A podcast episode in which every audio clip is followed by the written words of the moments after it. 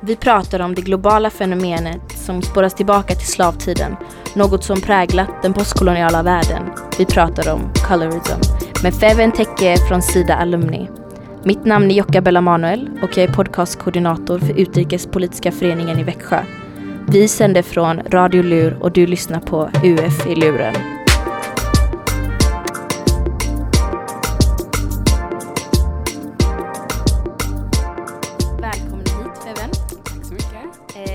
Hittade dig på Sida Alumni. Eh, berätta lite vad du gör där och eh, hur du hamnade där. Ja, eh, det var så att jag sökte till ehm, någonting som heter MFS, vilket är Minor Field Study Stipendium, som man får från Sida. Och det gjorde jag förra året och åkte till Zanzibar i Tanzania och var där i två månader och gjorde en fältstudie. Ehm, och samlade material till min masteruppsats. Ehm, så det var väl på den vägen som jag liksom kom in i det och så. Eh, och Sida är ju Sveriges biståndsorganisation då som arbetar efter uppdrag av Sveriges riksdag och regering eh, för att minska fattigdomen i världen. Eh, och liksom ja, arbeta för förbättrade levnadsvillkor för människor som lever i fattigdom och förtryck. Ehm, och eh, det här stipendiet då som jag sökte, MFS, kan man söka om man pluggar på universitet. Ehm, så ja. Mm. Eh, innan vi går in på din fältstudie så tänkte jag att eftersom att du har skrivit om colorism Mm. att eh, vi skulle klargöra lite. Hur hade du förklarat eh, ordet colorism och varför tycker du det liksom är ett viktigt ämne att belysa? Mm.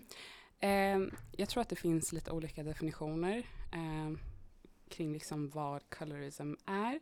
Eh, men personen som först eh, myntade begreppet heter Alice Walker, eh, en väldigt känd författare. ehm, och i en bok som heter, eh, vad är den heter nu?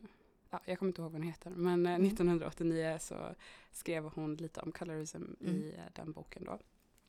Eh, och eh, det är då, ska man säga, internaliserad rasism som man bär på ehm, och diskriminering på grund av hudfärg. Ehm, och internalisation eller internaliserad betyder då att man införlivar andras tankar och andras värderingar eh, i den liksom egna personen eller det egna själs- själslivet. Ehm, och det kan vara liksom dominanta ideal i samhället. Så man kan också prata om internaliserad homofobi Mm. eh, om man själv är gay och eh, liksom ha de här tankarna om sig själv. Ehm, vissa kan också likna det till så här Stockholmssyndromet om du har hört talas om Mm. det. Ehm, där liksom, ja men man ehm, får känslor för förövaren och liksom kan känna sig vid eh, Mm. allt det som liksom pågår runt omkring. Ehm, så colorism kommer då ifrån främst slaveriet, um, koloni kolonialhistorien som vi har i vår värld, ehm, tyvärr. Ehm, men också typ ehm, hur vi alltid liksom har använt oss av till exempel språk och liksom idéer vi har haft, den här dualismen om svart är dåligt, vitt är bra. Man kan, kan prata om eh, eh, the black market, man kan prata om white Christmas och Mm. sådär. Så det är liksom, det är liksom på olika håll eh, Mm. som colorism har eh, uppstått. Ehm, så, ja. Eh, det här med typ så här att black, man ser black market eller typ så här att man ser ja, white Christmas. Det är liksom på bröllop har man vitt och på begravning har man svart. Att det blir liksom att man associerar det som är negativt med svart Mm, ehm, och det som är ljust med något Exakt. positivt. precis. Eh, jag tittade ju främst på individnivån och hur det påverkade kvinnor Mm. eh, själva och liksom deras självbild. Ehm, och jag tror att colorism påverkar människor extremt mycket beroende på vem man är, hur man ser ut såklart. Um, fast det är ingenting vi pratar om. Det är Mm. väldigt stigmatiserat att prata om det i många kulturer. I vissa kulturer så anser man inte ens att det är ett problem. Mm. Ehm, och ehm, nej, men man pratar inte om det på samma sätt som man pratar om rasism eller liksom Mm. förtryck på grund av kön och diskriminering på andra grunder. Ehm, så jag tror att det är väldigt, det är väldigt svårt att prata om. Ehm, men det jag då kom fram till, som vi kanske ska gå in på lite senare, eh, var ju då att det påverkar individen på så sätt att man anser att man inte är tillräcklig kanske, att man inte är fin nog, att man eh, att man liksom eh, att man liksom kopplar ens egen värde med ens eh, yttre och vilken färg man har och sådär. Ehm, så jag tror att det påverkar väldigt mycket på individnivå.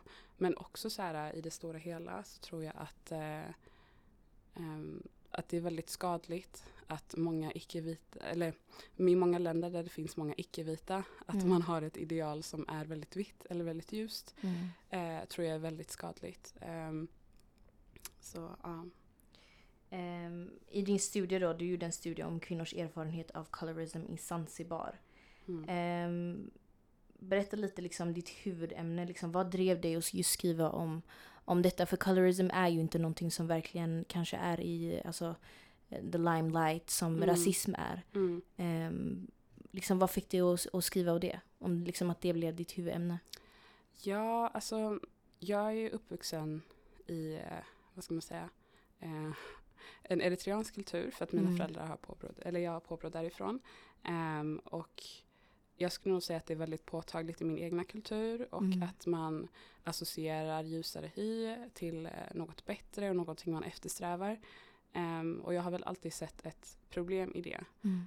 Uh, och på senare år också märkt att detta är någonting som präglar flera kulturer. Um, och när jag började läsa på universitet um, och specifikt min master som jag läste då uh, var inom internationell migration och etniska relationer. Mm. Um, och vi pratade väldigt mycket om identitet, etnicitet och liksom vad de här begreppen innebär.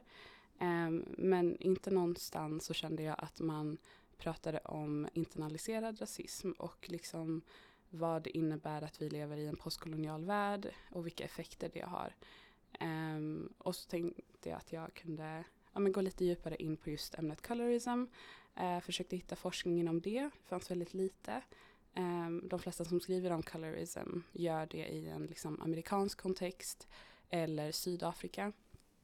Uh, där uh, apartheid har varit väldigt stort mm. och påverkat hur man behandlar folk utefter hudfärg. Um, så jag upptäckte väl att det fanns en brist på forskning inom ämnet eh, och särskilt då från kontinenten Afrika. Um, så jag sökte ju då uh, stipendiet, fick det och åkte till, uh, till Zanzibar. Uh, och anledningen till att jag valde Zanzibar också var för att eh, de har haft en väldigt speciell historia kan man säga. Ehm, de har varit koloniserade i väldigt många länder. de, deras kultur är väldigt blandad. För att man har personer från Indien, från Mellanöstern, från det så kallade Persien, eh, Persiska riket, eh, portugiser, så här, alla har varit på Zanzibar. Mm. Ehm, och det speglar ju också hur befolkningen ser ut nu. Eh, det är väldigt blandat. sen så hade man också en väldigt stor slavhandel på Zanzibar ehm, där den ön just var i centrum för slavhandeln och man eh, ja, förslavade människor och tog dit dem bland annat från eh, fastlandet, Tanzania, eh, Kongo och andra länder i Afrika. Så att personerna som bor på Zanzibar är väldigt mixed om man ska säga så. Eh, vad det kommer till ursprung men också hur, hur man ser ut. Eh, så jag, eh, det var väl därför mest som jag valde Zanzibar på grund av liksom historien och ehm, de flesta kanske känner till Zanzibar som en liksom Turist eller liksom. Ja, mm. exakt. Så här, paradisö, exakt. vackra stränder. Mm. Um, och det är ju också att befolkningen talar engelska mm. i, ganska bra. Um, och det underlättar ju också för någon som inte pratar swahili. Um, så det var väl många anledningar till varför jag valde just Zanzibar. Uh, men också colorism för att jag uh, såg att det fanns uh, brist på forskning inom mm. ämnet. Vad kom du fram till i din studie då, när det kommer till kvinnors erfarenheter? Oj, eh, det var väldigt blandat. Mm. Väldigt mycket. Eh, och innan jag åkte ner så hade jag väl tanken om att eh, ja, men, att colorism var väldigt utbrett och att jag kunde mm. liksom känna av det direkt när jag kom dit. Och om jag ska vara ärlig så kunde jag faktiskt inte det. Okay. Ehm, jag skulle säga att det finns personer med olika eh, shades of brown i liksom alla olika sfärer i, i samhället. Um, och på så sätt kunde jag nog inte se det. Jag såg mm. representation överallt. Um, men det som var mest påtagligt för mig var att som svart kvinna åka ner till ett afrikanskt land um, och, um, och bli behandlad på ett uh, ganska så uh, konstigt sätt uh. på grund av att jag ser ut som jag gör. för att i min kultur, och då menar jag den eritreanska, så har jag väl aldrig sett mig som den som är ljusast. Så. Mm. Um, och jag har alltid varit väldigt mörk um, i jämförelse med andra familjemedlemmar. Och uh, att åka dit och bli sedd som någon som är ljushyad och mm. någon som liksom ser ut att vara ja, men halvvit, halvsvart. Mm. Det var så här, det var väldigt konstigt. Men det var ju mm. bra för min studie för att jag kunde använda mig själv som ett experiment i det Exakt. hela. Um, och se vad jag fick för kommentarer och så. Men um, det var en väldigt, uh, det var en obehaglig känsla. Mm. Um, för att det var ju det jag var där för att liksom forska i och jag vill ju ändå, på något sätt så har jag ändå starka känslor kring colorism och det är någonting jag vill bekämpa. Mm. Samtidigt Men som exakt. jag blir liksom hyllad för någonting jag inte vill bli hyllad för. Mm. Um, vad kände det, du att du liksom, vad var de typ av, för jag kan ju också experience det, att mm. jag ändå är en ljusare shade av svart. Mm. Och det gör att jag får lite, jag är lite mer privilegierad än mm. mina mörkare mm. systrar. Um, vad kände du när du liksom kom dit? Vad var, liksom, vad var kommentarer de gav dig?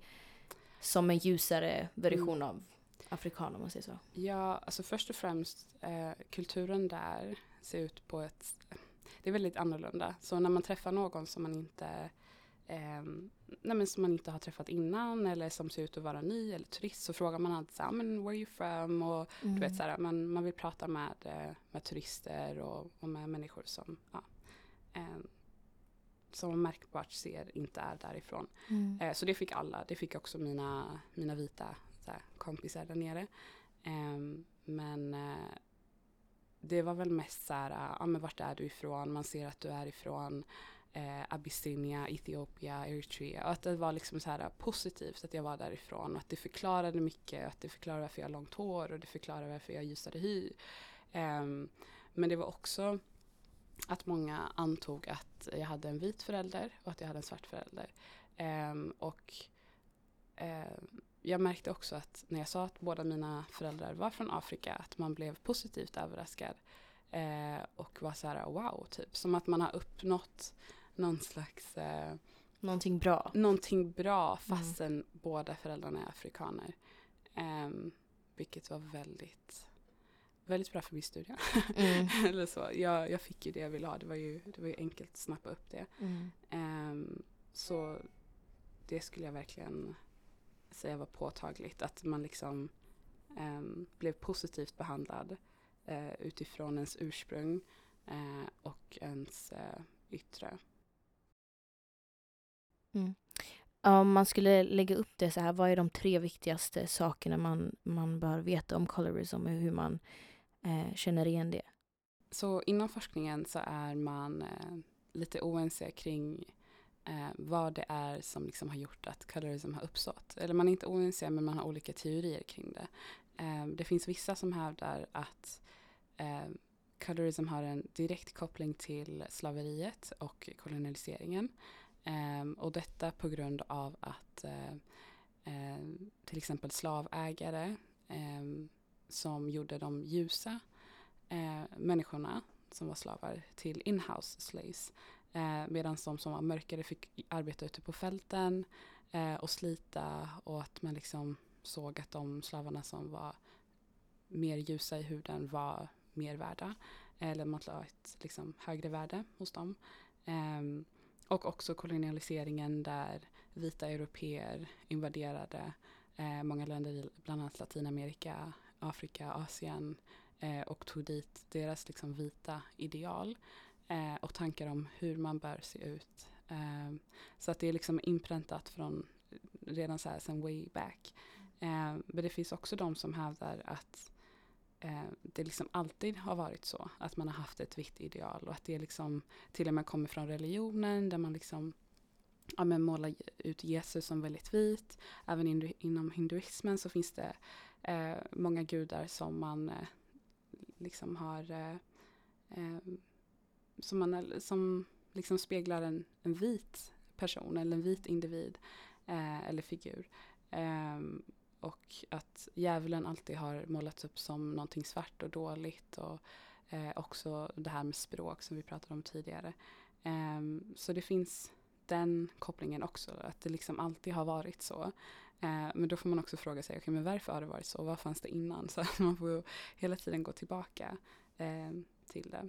Eh, men det här med att ha så ljus hus som möjligt, det eh, fanns ju även inom Europa eh, där man liksom pudrade ansiktet med väldigt så här, vitt ansiktspuder. Ehm, och att, eh, att det alltid har varit så. Och nu har det väl snarare tagit en vändning eh, till att eh, många solar och liksom på solsemester och att, det, att ha en solbränna är någonting man strävar efter. Eh, men då finns det också forskning som pekar på att det här är väldigt kopplat till status. Eh, vilket colorism också är då. Eh, och eh, om man har då ljusare hy så kan man antas vara mer förmögen, eh, inte behöva arbeta ute på fält till exempel. Eh, och att det har liksom ett, eh, att colorism är väldigt kopplat till eh, liksom ett klassperspektiv på det sättet. Eh, och också den här eh, kulturen med att sola och att liksom vara solbränd. Eh, att det också är väldigt kopplat till status. För om man har råd att åka på solsemester eh, och få en bränna, då har man det bra ställt. Eh, är man blek så kan man ju antas inte har råd att göra det. Eller så. Det finns de tankarna eh, också. Men det finns ingenting som tyder på att, eh, att människan naturligt dras till ljusare eller mörk hy. Eh, så detta är en social konstruktion eh, som, man, eh, som liksom har skapats eh, på det sättet. Eh, men någonting annat som jag också tror är viktigt, förutom att liksom veta bakgrunden till varför colorism existerar, eh, är hur um, alltså tyda av hur, hur pratar man om hudfärg i samhället. Um, det finns ju det här att vi själva märker av när vi säger någonting eh, som kan vara väldigt colorist. Eh, till exempel om en svarta vän har mött en vit partner, att man slänger ut sig någonting som eh, ja men ni kommer få så söta barn eller, eller dina barn kommer vara light skin och att man liksom man säger det som en väldigt positiv sak. Att det liksom man har lyckats på ett sätt. Ja, exakt. Eh, och det tror jag att även om vi kommenterar någons hår. Eh, för hår är också väldigt starkt kopplat till colorism. Eh, och att få kommentaren så här, I mean, you got good hair. Mm. Eller you got um, yeah, alltså att man har långt hår, att det ses som good, att man har mjukt hår, att det ses som good och att man får komplimanger kring det. Um, så att jag tror att det är väldigt viktigt att liksom ett, rannsaka oss själva kring hur vi pratar om hår. Um, för att jag tror att mycket händer undermedvetet också. Um, och att man ja, men behöver bli mer medveten uh, kring hur man pratar om hudfärg, hur man pratar om hår. och också lägga märke till när någon kanske ger en, en kommentar eller något som man tror är en kommentar fast det egentligen inte är det. Eh, och det, alltså det, problemet är att det kommer från oss. Det kommer ofta ifrån eh, svarta personer. Alltså när jag åkte till Tanzania eh, då var det väldigt många som ja, kom fram och tog mitt hår, vita som svarta. Mm. Eh, men att man liksom att man hyllade på något sätt. Mm. Och anser att det är mer vackert än det man själv har. Um, och att sånt stort fokus ska läggas på just det är väldigt mm. synd. Um, men så ja, jag tror att vi måste bli medvetna om kring hur vi pratar om hudfärg. Um, och sen en annan stor del uh, som man har forskat väldigt mycket inom, inom just colorism är det här med att bleka sin hud. Mm. Vilket är ett väldigt stort globalt problem. Um, och det är, det är ett sånt stort problem för att man går till en sån, sån liksom nivå. Exakt. Eh, för att ändra någonting med sig själv. Och det är liksom det största organet vi har, vår hud. Alltså att, Mm. man, att, man vill, att man skadar det för att uppnå en lite ljusare hud. Eh, Mm. hud vilket är eh, jätte, jättetråkigt. Um, Mm. Och det är väl det man liksom eh, associerar colorism med främst. Det är inte de här subtila grejerna utan man tänker på hudblekning eh, mest när man pratar om det. Speciellt när jag var i, Mm. eh, i Tanzania. Var, det något, alltså, var det någonting common där? Att man, att man Eh, sig? ja, alltså jag har hört att på fastlandet, jag var bara där några dagar, eh, men på fastlandet så är det väldigt vanligt. Ehm, och på Zanzibar till en mindre grad. Ehm, men majoriteten på Zanzibar är muslimer och kvinnorna täcker ofta sig själva. Ehm, vilket också bidrar till, tror jag, att man kanske inte känner ett behov att liksom bleka varenda del av sin kropp. Mm. Ehm, för att man liksom inte visar den till utsidan. Ehm, men det var väldigt vanligt att se kvinnor som hade ett så här, nästan så gult liknande puder på ansiktet. Mm. Och när man tittar på deras händer så var de betydligt mörkare. Ehm, och det, det kunde man se.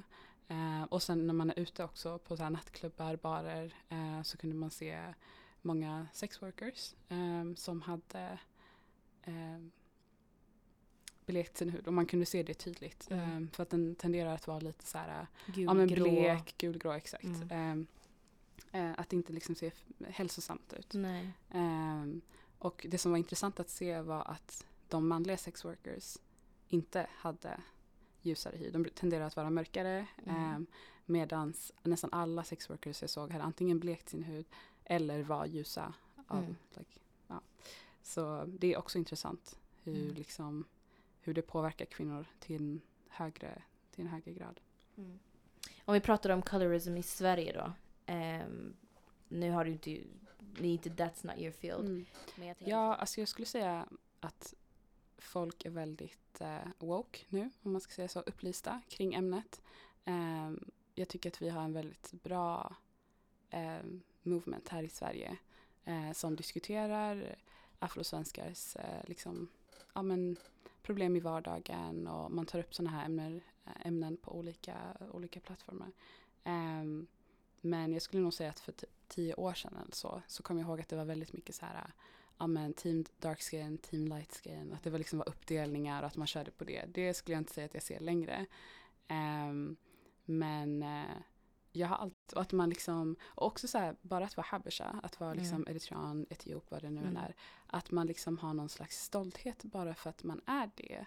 Och Mm. för att man anses vara ja, men vacker på grund av att man är ljus, alltså ljusare i hyn eller att man har eh, mjukt långt hår. Eh, det är också väldigt absurt att man har gått runt och liksom eh, ja, men tyckt att det är coolt att vara liksom. eh, Att vara från den delen liksom. Exakt, vara Mm. East African och liksom att hela den hypen. Ehm, jag tycker det är väldigt absurt. Jag tycker så här, visst var stolt över din bakgrund, vart du kommer ifrån, med all rätt. Men ehm, inte på bekostnad av dina andra afrikanska systrar och bröder. Mm. Ehm, för att du liksom, ja men get the easy way out liksom. Mm. Så. Varför är colorism viktigt att belysa? Eh, det är viktigt att belysa för så många anledningar. Ehm, för det första så tror jag att vi måste bli medvetna om ett samhällsproblem för att sen också kunna tackla det. Ehm, och jag tror att vi har varit väldigt duktiga på att inse och också prata om att vi lever i en patriarkal värld. Ehm, och ja, men hela den här metoo-movement och att, eh, att vi har en regering som är liksom världens första feministiska regering och att man tar det på väldigt stort allvar. Eh, men på samma sätt som vi liksom erkänner att vi lever i en patriarkal värld så tror jag att också vi måste förstå att vi lever i en postkolonial värld. Eh, så här, vad betyder det att majoriteten av länderna som har varit koloniserade har varit det i en liksom bråkdel av historiens tid Mm. jämfört med hur länge de varit koloniserade eller hur länge man har levt under eh, liksom slaveriet. Så att jag tror att, att liksom hitta och identifiera ehm, olika problem som till exempel internaliserad rasism och liksom colorism är väldigt viktigt för att vi också ska kunna tackla dem. Om vi inte pratar om problemet då kommer det inte försvinna. Och jag tror också att, så att många kan vara väldigt naiva och säga så här, I, mean, I don't see color. Jag tycker det är det värsta Mm, du kan säga när det kommer till hudfärg för att då ignorerar du ett problem. Då, Mm. då synliggör du inte att det finns ett problem. Ehm, och om vi inte pratar om det, hur ska vi då lösa det? Hur ska Mm. vi, hur ska vi liksom ta tag i det? Ehm, eh, och det finns ju liksom flera movements, inte bara feminismen men också så här body positivity. Ehm, för många år sedan när jag växte upp då var det väldigt många som hade anorexi, bulimi Ehm, och man tog det på väldigt stort allvar och liksom pratade om det i skolan och ehm, ja, men i media och allt vad det var, på tv. Ehm, men man hör ingenting om, om colorism. Man, eh, men det kanske också är upp till oss som till exempel afrosvenskar Mm. att lyfta detta. Mm. Eh, och att vi är de rätta personerna att liksom ta det i vårt egna community och diskutera, och diskutera det. Mm. Eh, men det är ju, colorism är ju ändå en, liksom, en konsekvens av eh, tidigare förtryck och invadering och koloni. Så att jag tycker också att alla borde vara med i samtalet och det är ingenting man kan liksom, det är ingenting man bör backa eh, ifrån. Eh, men sen så tror jag också att intersektionalitet är väldigt viktigt. Eh, att förstå att olika faktorer påverkar maktrelationer på olika sätt. Eh, och att om du är om du bär slöja, är svart, är kvinna så kommer du bli eh, så kommer du uppleva din liksom eh, hur det är att vara kvinna på ett helt annorlunda sätt om du Mm. vore vit, hetero eh, Mm. och så vidare. Ehm, och det är också, tror jag, till varför white feminism har blivit kritiserat så mycket. Eh, för att man inte har tagit hänsyn till att det finns kvinnor med eh, så många andra faktorer Mm. som har det så mycket dåligare än vad liksom, den vita kvinnan ofta eh, kämpar för. Eller frågor som den vita kvinnan ofta kämpar för. Ehm, för att är du en svart man, eh, homosexuell, så kommer du ha det mycket svårare än vad en vit kvinna har. Så det är inte alltid eh, det här med att kvinnor har det sämre. Så jag tror att man måste ti- titta på de olika faktorerna Mm. ehm, och diskutera dem. Ehm, Du nämner även om utvecklingsländers utmaningar gällande globala mål och bistånd. Ehm, vilka utmaningar är typiska som, som ut, utvecklingsländer möter? Mm. Ehm, jag tror att klimatförändringar kommer vara en stor grej framöver. Ehm, och jag tror att mycket av forskningen också pekar på det. Att vi kommer ha väldigt mycket klimatflyktingar bland annat. Um, och jag tror att det är liksom globala frågor som vi måste hantera på en global nivå. Um, som kommer liksom vara viktigt framöver. Ehm, men sen tror jag också så här att sättet vi ser på utvecklingsländer eh, och jag kommer ihåg när jag när jag gick i fyran så hade vi en så här skylt utanför klassrummet. Och då stod det så här, give a man a fish and he'll eat for a day. Mm. Eh, Mm. teach a man how to fish and he'll Han eat for a light, lifetime. Och jag var så här, wow, det här var så bra. Jag var väldigt inne i liksom, Mm. Ja. Jag har använt men- den på så många uppsatser, det är helt sjukt. Ja, men sen när jag har reflekterat kring det här efteråt, när jag kom tillbaka, så tycker jag att ah, det, är, det är så förvrängt. För Mm. att varför ska vi varför ska vi teach a man to fish? För ofta så finns den här kunskapen redan där. Jag tycker att man ska ge resurser och Mm. redskap. Ge ett fiskspö. Exakt. Eat, alltså for a lifetime. För att vi tror oftast att vi liksom kommer, speciellt om jag liksom pratar om bistånd i stort, att vi kommer dit med kunskap och vi kommer dit med resurser. Men ibland är resurser det enda som behövs för att Mm. kunskapen finns redan där. Ehm, och jag kommer ihåg jag hade praktik på en um, utvecklingsorganisation här i Sverige som heter Svalorna Indien Bangladesh. eh, där vi arbetade med partnerorganisationer i just Indien och Bangladesh som jobbade med olika frågor, bland annat matsuveränitet. Ehm, och där så hade ju lokalsamhällena jättemycket inhemsk kunskap kring så här, odling av frön, vilka som är mest näringsrika, eh, vilka som är mest här, miljövänliga, hur man liksom eh, framställer gödsel, gödsel. Så att det var så här, wow, alltså kunskapen finns där. Det som behövs är resurser, plattformen för att kunna prata om det här, sprida sin information, eh, se till så att liksom, kvinnor kan åka till olika ställen på landsbygden och informera om liksom, deras metoder och hur de gör. Så att jag tror också att eh, när det kommer till bistånd generellt och liksom utvecklingssamarbeten och så, att vi, eh, att vi måste tänka mer öppensinnat kring eh, utvecklingsländer har för kapacitet, kunskap eh, och att faktiskt ibland bara stand back eh, och liksom lära oss eh, av dem. Mm. Så det tror jag att eh, Ehm, och ehm, du har ju nu gjort en fältstudie mm, eh, genom Sida. precis. Ehm, vad var din erfarenhet av att skriva minor field studies? Ehm, vad var det som gick bra och vad var det som gick dåligt? Alltså, det är lite kul för att jag berättade till några som jag träffade på Zanzibar att jag skulle ehm, eh, gå ut och föreläsa om min fältstudie på Zanzibar och de skrattade för att det var så här, det var så mycket som gick dåligt för mig där nere. Eh, Men det är också det fina med att göra en minor field study för att så här, du kan stöta på pro- problem som att liksom, ja, men få din mobilsnodd kanske, bli Mm. sjuk, ehm, inte få forskningstillstånd. Jag stötte på allt det här, så det var, Mm. det var utmaningar hela tiden. Men det är också så här hur du lär dig att handskas med de här problemen ehm, och faktiskt kunna framställa en riktigt bra uppsats i slutändan. Och det ger dig otroligt mycket. Ehm, jag har rest mycket tidigare, men inte på det här sättet. Ehm, och jag lärde, mig- lärde mig väldigt mycket om mig själv, eh, fick träffa fantastiska människor eh, som jag har kontakt med även idag. Inte bara de som bor på Zanzibar, men också folk som reser, som jag träffade på och sådär. Um, min swahili-lärare, alltså så här, det är så många Mm. personer som jag eh, har träffat som har verkligen haft en inverkan på mitt liv. Ehm, så jag uppmanar verkligen människor att söka en MFS. Ehm, Mm. Det var lite tufft för mig ett tag, ehm, men jag fixade det till slut och Mm. eh, jag hade gjort om det tusen gånger. Vad, vad, vad är dina tips då för någon som vill, vill göra det? Eh, tips, sök i tid. Ehm, det gäller att man får ner en riktigt bra projektbeskrivning, att man har ett tydligt mål, vad det är man vill göra ehm, och liksom se till att man har alla de bitarna innan ansökan. Ehm, och jag tror inte att det är så svårt att få stipendiet. Mm. Ehm, Det är inte så många som känner till Minor Field Study och det är inte så många som söker. Eh, så sök definitivt, gör din research innan, var förberedd. Eh, ta alla vaccinationer, få inte tyfoidfeber som jag fick. Ehm, och eh, ja, men Mm. sen så också, just det, det här vill jag också säga.